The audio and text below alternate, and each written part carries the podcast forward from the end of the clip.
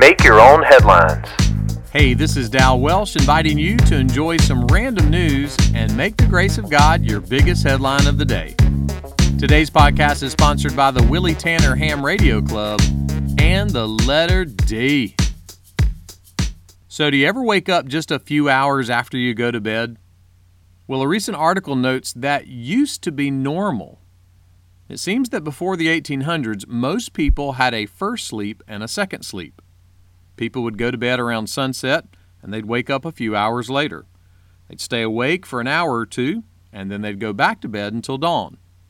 Now, what did they do between first and second sleep? Well, some people would relax, others would sew or chop wood or read.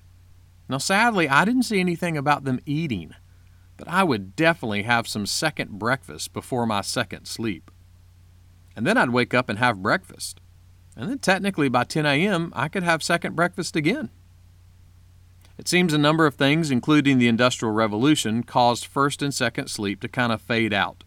But I am all for anything that gives me breakfast three times. I heard about a journalist that only uses a corduroy pillow when he sleeps. That way he can always wake up with headlines.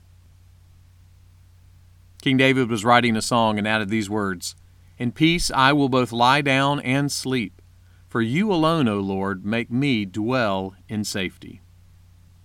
Someone said that every time we go to bed, we humbly admit again that the world will be fine without us for just a little while.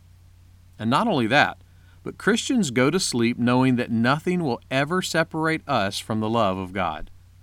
So, don't be afraid of first sleep, and before second sleep, sew some curtains, chop some wood, eat a couple of pork cracklings or a spoonful of peanut butter, and then go back to bed.